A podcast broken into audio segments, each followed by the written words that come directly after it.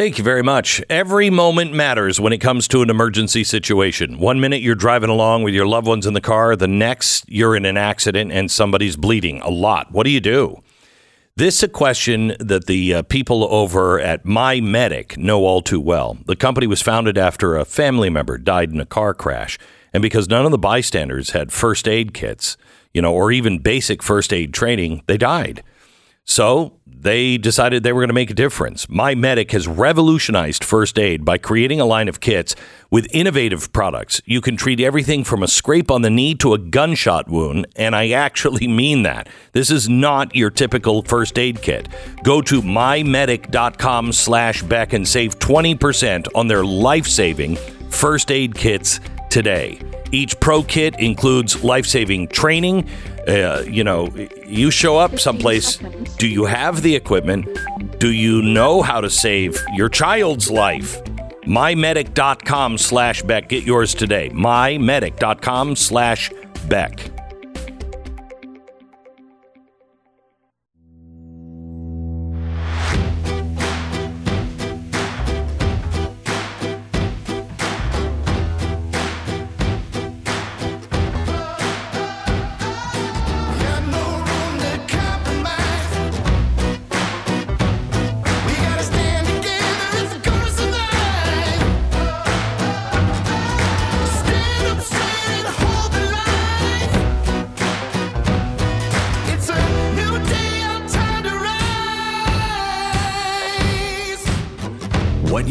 To hear is the fusion of entertainment and enlightenment.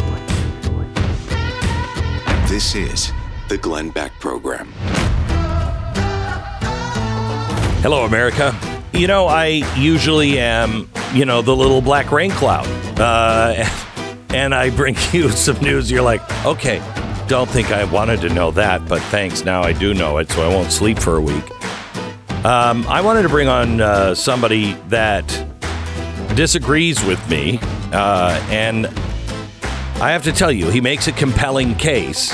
I don't know if he's right or not. I don't think he is, but I'm open because I want to believe him. Uh, he is a, a geopolitical strategist. He's uh, written the book, The End of the World is Just the Beginning.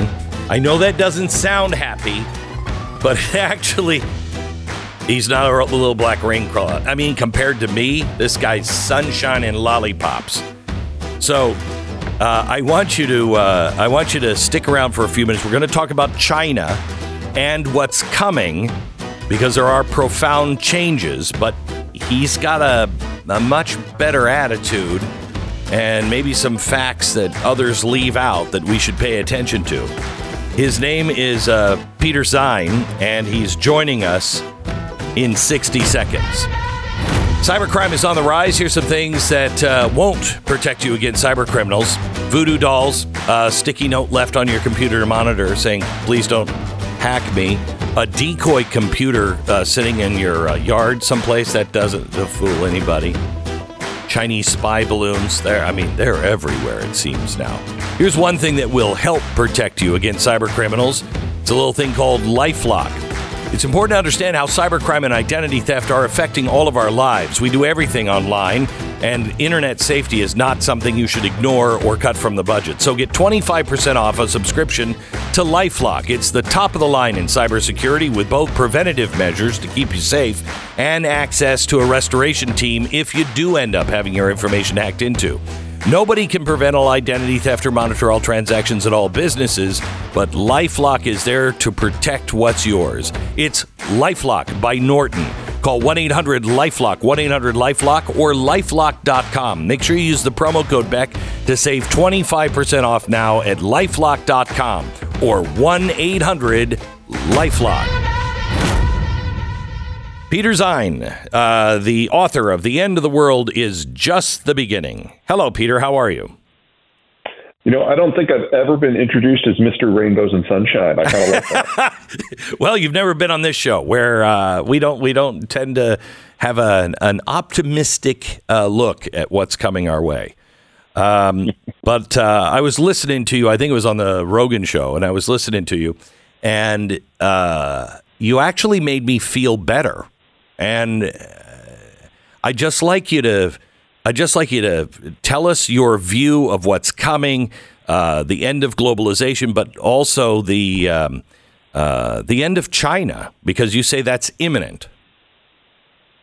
Well, that's a whole whole batch of things to, to bushes together into a small chunk, but let me do my best. So there's two things that have dominated and created our world. Uh, step one is in 1945, the Americans found themselves facing down Stalin in Europe. And we're like, oh, we do not want to tangle with this guy alone. We need allies to stand between us and the Soviet forces. But World War II had been the most destructive conflict in human history, and the only allies were countries that had barely survived it. So we needed to provide something to induce them to not cut a separate deal with the Soviets. And we came up with globalization. Before globalization, everyone was kind of left to their own in terms of development. And if you had iron ore and coal and food and oil, you could industrialize. But if you didn't have all those things, you were probably a colony. Well, with globalization, you now only needed one and you could trade for the others. And so we all started to develop and industrialize and urbanize together. After 75 years, that has brought us the global system we now know with global finance and global energy and global supply chains and global infrastructure and global agriculture. And so we have a population of 9 billion people, 8 billion people, excuse me, living more wealthy than any other period in human history. Correct. With small countries and big countries all in the milieu together. But as we've made that transition, we've changed the way we live. Pre industrialization, we all lived on subsistence farms. Mm-hmm. But as these new industrial jobs became available, we took them and they were all in the cities. Well, in the countryside, kids are free labor. You have as many as you can, and then maybe one more because that's how you know you've had too many. you move into town, you live in a condo, and kids are just sources of migraines. So you have one or two, maybe, maybe, maybe three. You play that forward for 75 years. And it's not that we're running out of children globally. That happened 30 years ago. It's that we're now running out of working age adults. Also, the Americans created globalization as a security ploy. Cold War ended 30 years ago. We're out of that business. So the, the security underpinnings that allow trade to happen are mostly gone and the consumption that is done by young people is almost gone. And this was always going to be the decade that both of these trends broke at the same time. Now, China specifically is the perfect manifestation of what sort of glory demographic change and globalized security can bring to a country. Because for the first time in their history, they weren't preyed upon by the outsiders. They were able to consolidate internally, and they were able to use their large population to create an economies of scale to take advantage of the global environment. That had never happened to them before. You fast forward that to today, however, and the Americans have lost interest in maintaining the trade. We're turning a little bit more nationalist on the Chinese specifically and their demographic transition was the fastest in human history. And according to the newest data we have, not only did they overcount their population by about 100 million people, they now have more people in their 60s than their 50s and their 40s and their 30s and their 20s. And so we are looking at abject demographic collapse in the Chinese space this decade. And that assumes that none of the Chinese dependencies on the American Navy to import and export become a problem. So we're really looking at a simultaneous crisis here in China that is demographic, that is political, that is cultural, that is agricultural, that is in trade, that is in finance, all at the same time. And there is no way they walk away from this. So you believe that? I mean, what what is all the positioning now with the you know the balloons and the tough talk? What what's what's happening there with President Xi Because on the surface, he looks you know rock solid in control. Um, you know, the I think you would say to the average person, you know, who is the next leader of the world, and they'd all say China. But you're saying the opposite. Yeah, it's not to be. Yeah, absolutely. I mean, we're going to think of China 20 years from now, kind of like we think of um, the Soviet Union today. You know, it had a good run and then it just imploded. Uh, let's see, what's the best way to put this? Uh, Chairman Xi, ruling China is a difficult task. There's a lot of different geographies. It doesn't hold together well.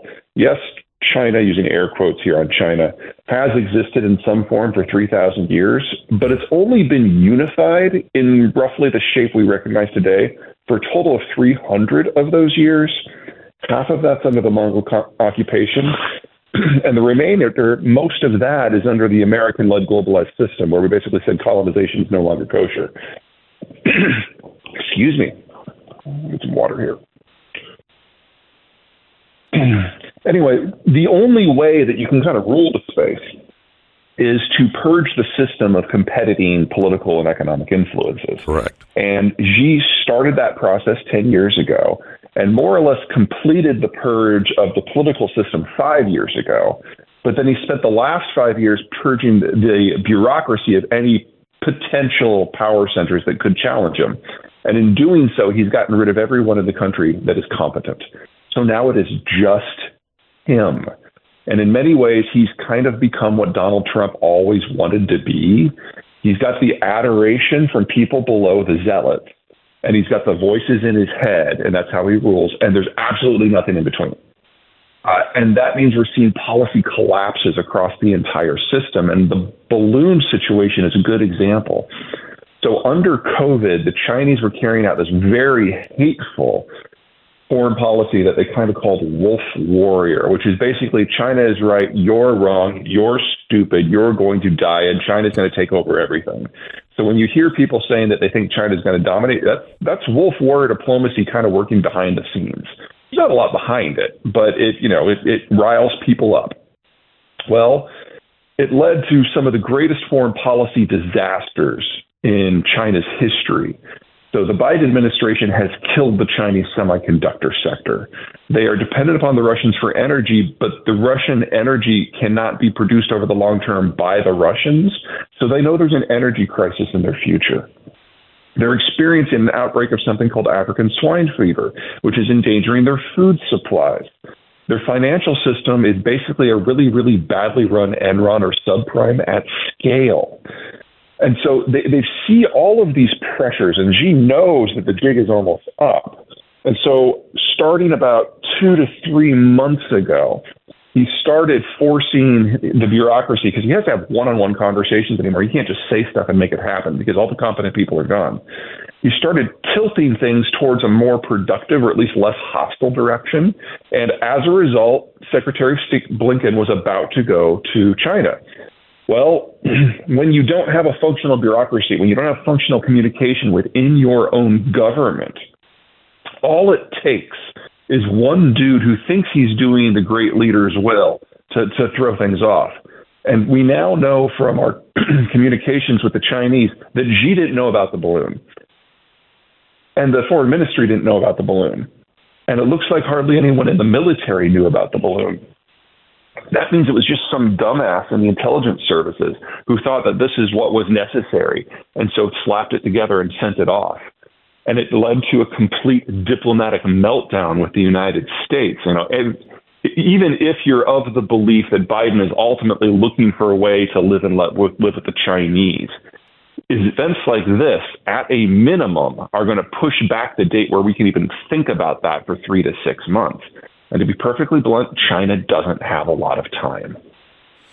All right, which leads me to uh, another uh, another question, and let me get to that in 60 seconds. Hang on. Dolores wrote in about her experience with Relief Factor. Uh, I started taking Relief Factor not long ago, and so far it has completely stopped the arthritis pain in my hands. They were so bad it was getting impossible to do any of my sewing or anything. Not anymore. Thank you, Relief Factor. Dolores, thanks for writing in and giving Relief Factor a try. If you or somebody you love is dealing with actual pain, please try Relief Factor. It's not a drug. It was developed by doctors, so it not being a drug, it's not going to whack you out. It has four natural key ingredients that work with your body to fight inflammation, which causes most of our pain and most of our problems. So please give it a shot. Just try it for three weeks. That's all they ask. Try it for three weeks. If you don't see any results after taking it as directed, um, in three weeks. You're probably not going to, but 70% of the people who try the three week quick start go on to order more month after month. Dial 1 800 4 Relief, 800 the number 4 Relief, or go to relieffactor.com. That's relieffactor.com. Feel the difference. 10 seconds, station ID.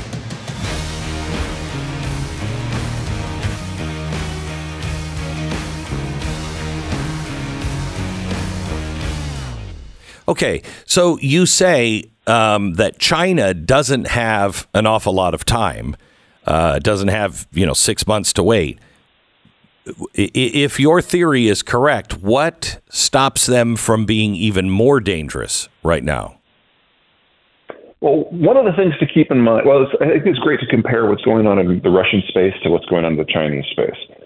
So, from the Russian point of view, their population is dying out as well for a mix of reasons, some of which overlap.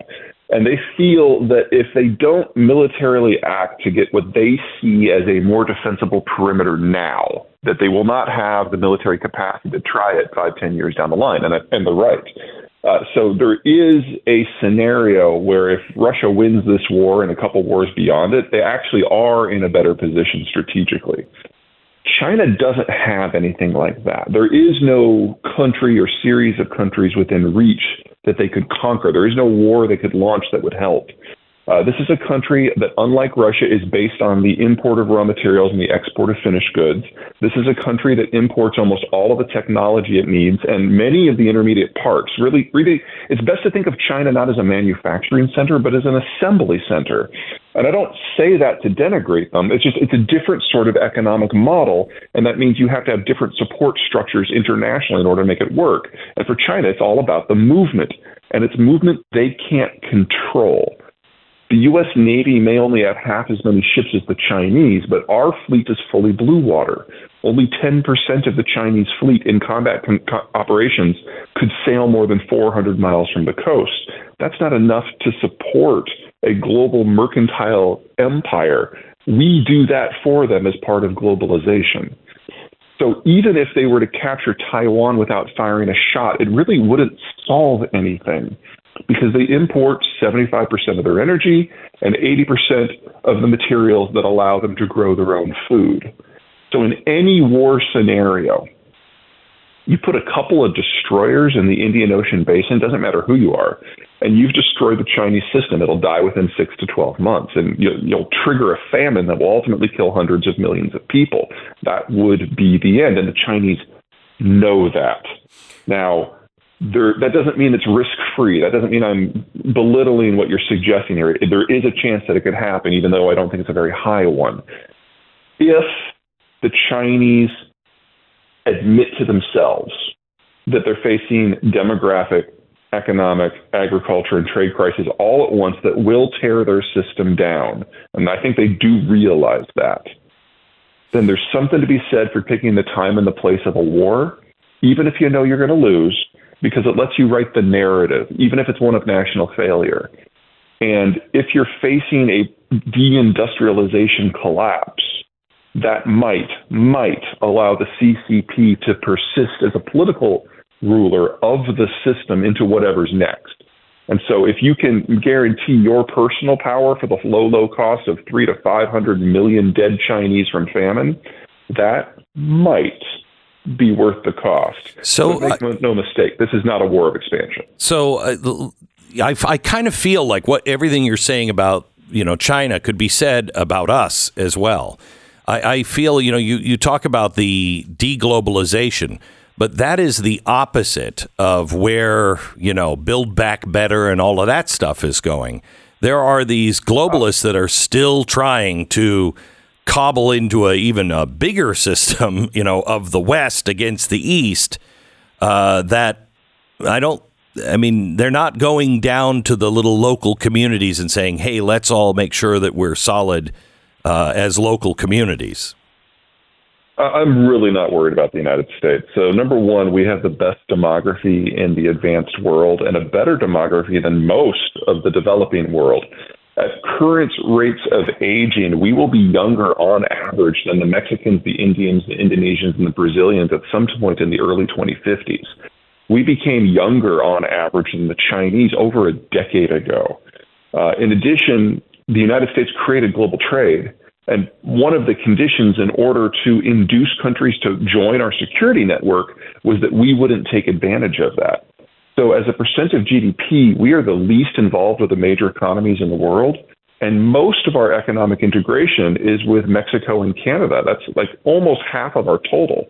So, if you factor that out as a percent of GDP, our total exposure to the entire world is less than 10% of GDP. And a big chunk of that has to do with the shale revolution and energy exports. Take that out, you slim it down even more. Our weakness in also we're the world's largest producer of oil and the world's largest producer and exporter of foodstuffs. Our biggest weakness is in electronics manufacture. And if China were to disappear tomorrow, yeah, that's going to be a pain in the ass. We're going to have to rebuild that from scratch. We're going to have to double the size of the industrial plant over the course of the next five years. And if you think we have an inflation problem now, just wait till we lose access to Chinese goods and we have to build out our own system.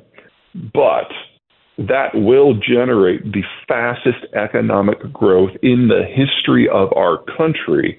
And when it is done, we will have more reliable partners closer to home with shorter supply chains that use less energy and use workers that are local and sell to consumers that are local. This is a good story. Okay, so and all uh, we have to do is build up ourselves to make it happen. All right, I've only got a couple of uh, a couple of minutes left, and I just want to make sure that I push back a bit. There are sure. several critics of yours that say, you know, you've been saying this since 2005 that they were going to collapse, et cetera, et cetera. How would you answer that? The hardest part of geopolitics, especially demography, is timing. Yeah. Uh, one of the problems with geog- ge- words. One of the problems with demography is this has never happened before.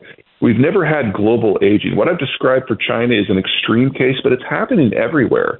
So n equals zero historically for points of comparison. Right. The reason why this is the decade that I think it's really going to go down is this is the decade where not just China but a lot of other countries literally age into mass retirement. And, and this and is pretty much no longer enough people under 30 to even theoretically repopulate. This is pretty much what happened to Japan, right? I mean, in the 80s, everybody thought Japan was going to take over the world, and then all of a sudden, just Japan just fell off the map. Absolutely. Part of that was a debt issue, which the Chinese had right. actually a bigger debt issue. Part of it is demographic. But the, the two big differences between the Japanese and the Chinese Japan saw this coming 30 years ago and took steps to boost their birth rate and relocate industrial plant to better locations okay. like the United States. They're as prepared as they can be. Right. China's done none of that. Peter, thank you so much for being on with us. It's um, uh, Peter Zeihan his book is The End of the World is Just the Beginning. More in a minute. The Glenn Beck Program. I want to tell you about a guy I know named Micah. He's your neighbor down the street, you know, a friendly, helpful guy that uh, you keep meaning to get to know a little bit better, but you're busy. He's busy. He's an Army veteran, solid family guy, three beautiful kids. Uh, and when uh, Micah found out that their school was teaching graphic LGBTQ plus curriculum, um, he was not one to sit back. And so he and several like minded friends ran for school board positions, and they won enough spots to overturn the curriculum. another tiny detail about Micah is he is a real estate agent, and he works with our company, Real Estate Agents I Trust.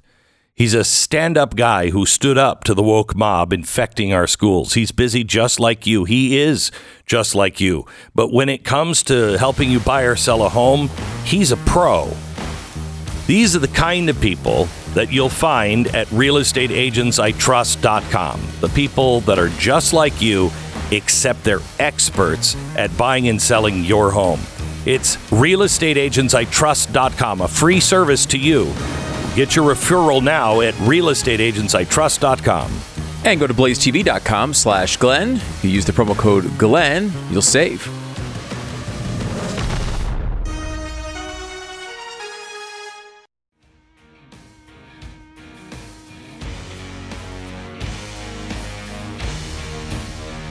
We are talking to uh, the geopolitical strategist. He has uh, worked with uh, Stratfor, uh, etc. He is uh, he consults major companies and uh, countries. He's the author of a book. The end of the world is just the beginning. His name is Peter Zeihan, um, and he says that China is uh, a long-term paper tiger that we don't have to worry about. Short-term, correct me if I'm, I'm I get any of this wrong here, Peter, but short term uh, they could get ugly, but long term they're they're nothing to worry about. Correct. I'm far more concerned about the consequences of the Chinese collapse than any sort of war. Okay. So let's just tie this into you know the global uh, market and and the way globalization has worked. You change any of this stuff, and you're in trouble. Yeah, Peter, do you think when you look back at the globalization as an experiment, if you would, do you look at it as mostly a success, mostly a failure, or can you not even really describe it with those terms? I think from most points of view, it's been a success. So, from the American point of view, it was a security program to prevent war in Europe and a nuclear exchange. And in that, it created the greatest alliance in history. And that is why even the Germans today are, uh, you know, shockingly with the program on the Russians. Uh, from an economic point of view, we expanded the population to 8 billion people, and it's the wealthiest the world has ever been, the safest the world has ever been, the most healthy the world has ever been. So I don't mean to suggest it's all been good, but it has been a really good run historically speaking. And now it's just not working because of the COVID breakdown, or it's just not useful anymore? COVID definitely sped up the decline, but from the American point of view, you use the right word. It's no longer useful. We created globalization in order to build an alliance to fight the Soviets, and the Soviets are gone. And even with the Russians kind of having this moment, uh, all of the security deals that the Biden administration is striking with everyone around the world are just that they're security. There, there's no economic side to it. We are not interested in the United States economically, strategically, or politically in a Bretton Woods 2.0. It's just not happening. Uh, but most importantly, that demographic aging that industrialization and urbanization created has now passed the point of no return so that this specific economic model is on its last legs independent of what we might think politically. So, We're going to have to come up with something new. And that means countries with better geographies and better demographic structures are going to have their day. And the United States is at the very top of that very short list. All right. So, wh- how would you describe then the you know, the Great Reset or the World Economic Forum or the, you know, UN Agenda 2030, all of this stuff that is is forging even stronger alliances with international banking and, and everything else? Uh, well, I, let me give you three things. Number one, in the United States, our political system is going through its once a generation reshuffling, where the factions that make up the parties move around. And the business community was kicked out of the Republican coalition by Donald Trump. So they are kind of in the wilderness. So any sort of international finance or business connections that we may have had at one point are no longer within the political decision making apparatus. So there is not really a lobbying group within the United States for globalization in general. Uh, second, anything that involves the United Nations that is not the Security Council is incapable of pushing the agenda forward at all because it doesn't have the political support of the countries that matter. So I would put that to the side completely. And then third, the World Economic Forum crowd. I think it's most useful to think of Klaus Schwab as a DJ who throws a really big party once a year that everyone wants to go to and it's nothing more than that. Yes, they've got their seminars, but mostly this is rich people doing the equivalent of body shots. oh, well, Peter, I couldn't disagree with you more on on a lot of that. But um, I'm sorry, just, it, no policy is coming from this. And, and the countries that have the ability to go it their own way, places like the United States or Japan or France, just don't swim in that pond. So you're talking about a well, our president did use don't actually have economic power. The the president did use, and so did Japan, so did France, so did uh, England. They all use the World Economic Forum structure and even their slogan "Build Back Better." Uh, in 2020, and a lot of that stuff has has been passed and is passed through uh, our financial sector through ESG. But I don't want to get bogged down in, into this. We just disagree. Um, Peter, um, the the thing that is going to what do we have to do to keep our communities uh, going from the impact of all of this? that is something that requires policy shifts not at the global or even the national level, but mostly at the local. And and for this, the United States is really set, well set up. Uh, one of the major things about globalization was it created a economic and security structure globally that allowed countries that historically speaking hadn't been able to play the game to play the game because no longer did they have to worry about defending themselves or their trade routes and they could access a world full of markets and resources uh, as if they had won World War II. For most of the world, it was great. But if you had a good geography to begin with, that put you at a severe disadvantage because all of a sudden there was all this indirectly subsidized competition. That competition is now going away. And a lot of the global industrial build out that we have seen over the last 75 years, which gave birth to some of the political movements that you've just identified, that is breaking down, mm-hmm. leaving it to the places that are more functional geographically and demographically to do really well.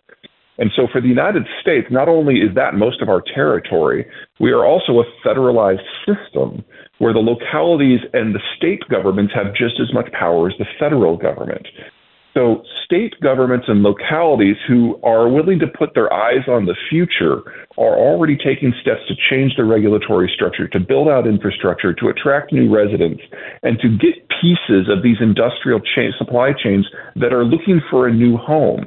And places like uh, Texas have been extraordinarily successful in that, but it's not like it's just list, list, limited to the, the Lone Star State. I would say overall, the American South have probably has the best set of policy for attracting some of this money and getting scared investors, whether it's from Germany or Korea or whatnot, to set up assembly and manufacturing plants across their territory. Uh, even Ca- California is getting in on the act a little bit, if you can imagine it. Once you get out of the big coastal cities and kind of go into the next range of cities that are like on the edge of the LA basin. You've got population centers that used to be bedroom communities that are remaking themselves to participate in some of these systems, particularly in aerospace. So this this isn't just a good story. It's dozens of good stories right. embedded in the way Americans prefer to be governed. And this is the uh, the part that I really enjoyed hearing from you. That I mean, I, I think there is all over the world uh, just like President Xi, people in power know that that power is going to be challenged because everything that provided them power and money and everything else is breaking apart. And so they are tightening the screws as hard as hard as they can on people to try to uh, control them. I think the people are waking up all around the world knowing Wait, that none of the stuff that you're doing is making any kind of common sense. We, we, we need to take care of ourselves here in our own communities, our own farmers, et cetera, et cetera. Um, and, you know, if, if that happens, then I think we make it, and we make it in, uh, in with flying colors as America usually does. Um, the, how bad is the transition? Could the transition get here, and when does that? When does that? When does the average American understand that's all over.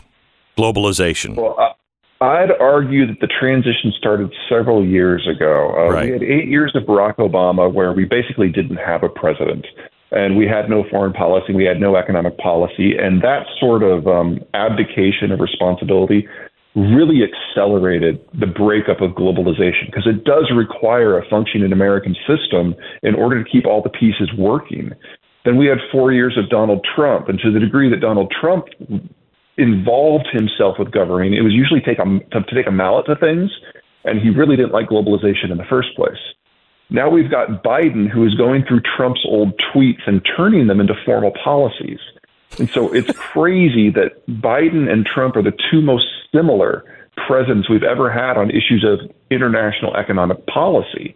And we're basically taking Trump's instincts on things like China and trade and building them into the bureaucracy so deeply that it doesn't matter who the next president is. So if you are on the right, I don't think you're going to admit to yourself that this old system is broken and is not coming back until we get to the next presidency. Uh, if you're do. on the left, I think there's an understanding that we have passed the Rubicon. The only reason I say on the right it might take a little bit longer is no one wants to be perceived as giving Biden the credit for it, even if it did start a president before him. Biden is the one who's really nailing this down. Oh, yeah. Yeah, you uh, you mean as uh, as killing it? So final nail in the coffin. Yes. Yeah, yeah, yeah, yeah. Basically, Donald Trump provided the intellectual scaffolding to build the nails, and Biden is the one using them. Yeah, maybe for uh, uh, maybe for opposite reasons, but uh, the globalization part honestly, is. when we're talking about the breakdown of the global system, I'm Yeah. not sure the rationale really matters. Yeah, yeah, I agree with you. I agree. I agree. Um, Peter, thank you very much. I appreciate it. God bless. no problem. Uh, the end of the world is just the beginning. Uh, geopolitical strategist Peter uh, Zeihan. Now, reason why I wanted to have him on is because I'm not afraid of other people's opinions, especially when they disagree with me. I hope I'm wrong.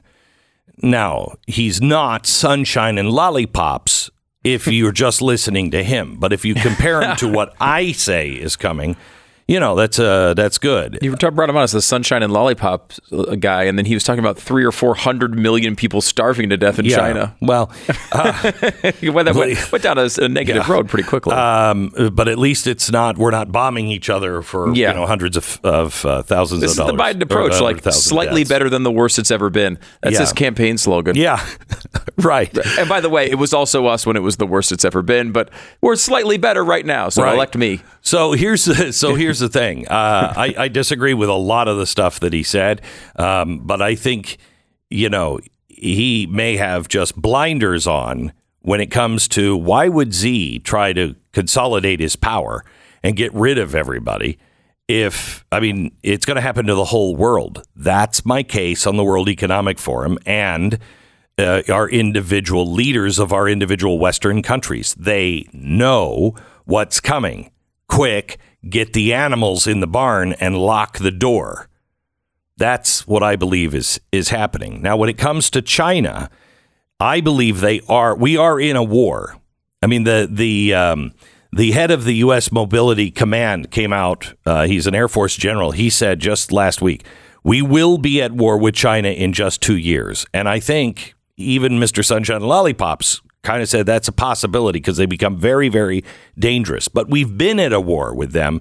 Um, we're just not fighting it. They're the only ones. I want to show you tonight on my Wednesday night special only on Blaze TV the unconventional ways China has been waging a Cold War on our country. And it is, I mean, I'll show you in their words, out of their playbook, this is how we're going to destroy it. And I will show you, and it is staggering staggering when you're like, there's the playbook, here it is in action. Here's the playbook, here is that in action. And I'll go through it uh, tonight. Tonight's special 9 p.m. Blaze TV. This is so much more than just a balloon. The Cold War with China, the playbook to take down the U.S. exposed. Please join us. We, it is your um, monthly subscription that pays for all of our research and the talent and everything we're building here at Blaze TV. So join us, blazetv.com slash Glenn. Use the promo code Glenn and save. Nine o'clock, Blaze TV. 9.30, you can see it on our YouTube channel, youtube.com slash Glenn Beck. All right. Tunnel to Towers is um, one of the good guys. These, these the 501c3s, if you will, the, the charities that I talk about on the air, they're the best of the best, best of the best. And I've been watching Tunnel to Towers, you know, from New York when they were um, just getting started after 9 11. They, there's a group of people that, you know, lost family members, lost friends, and they wanted to make sure that we never forgot. And we took care of our heroes. And there's lots of heroes. First family to uh, move in in the Let Us Do Good Village in Land Lakes. That's a series of uh, uh, homes and communities. About 100 homes now set up for Tunnel to Tower Foundation, Gold Star families. First family to move in were the Thorntons, Danielle and her children, Jalen and Kinsey, after Robert, the husband and father of the family, was killed. They were given a mortgage free home, the Let's Do Good Village. Gold Star families and the families of fallen first responders, as well as families of catastrophically injured, all neighbors growing up together because of you. Make the Let Us Do Good Village the first of many communities like it. Donate $11 a month now to Tunnel to Towers at T, the number 2T.org. That's T2T.org. This is the Glenn Beck Program.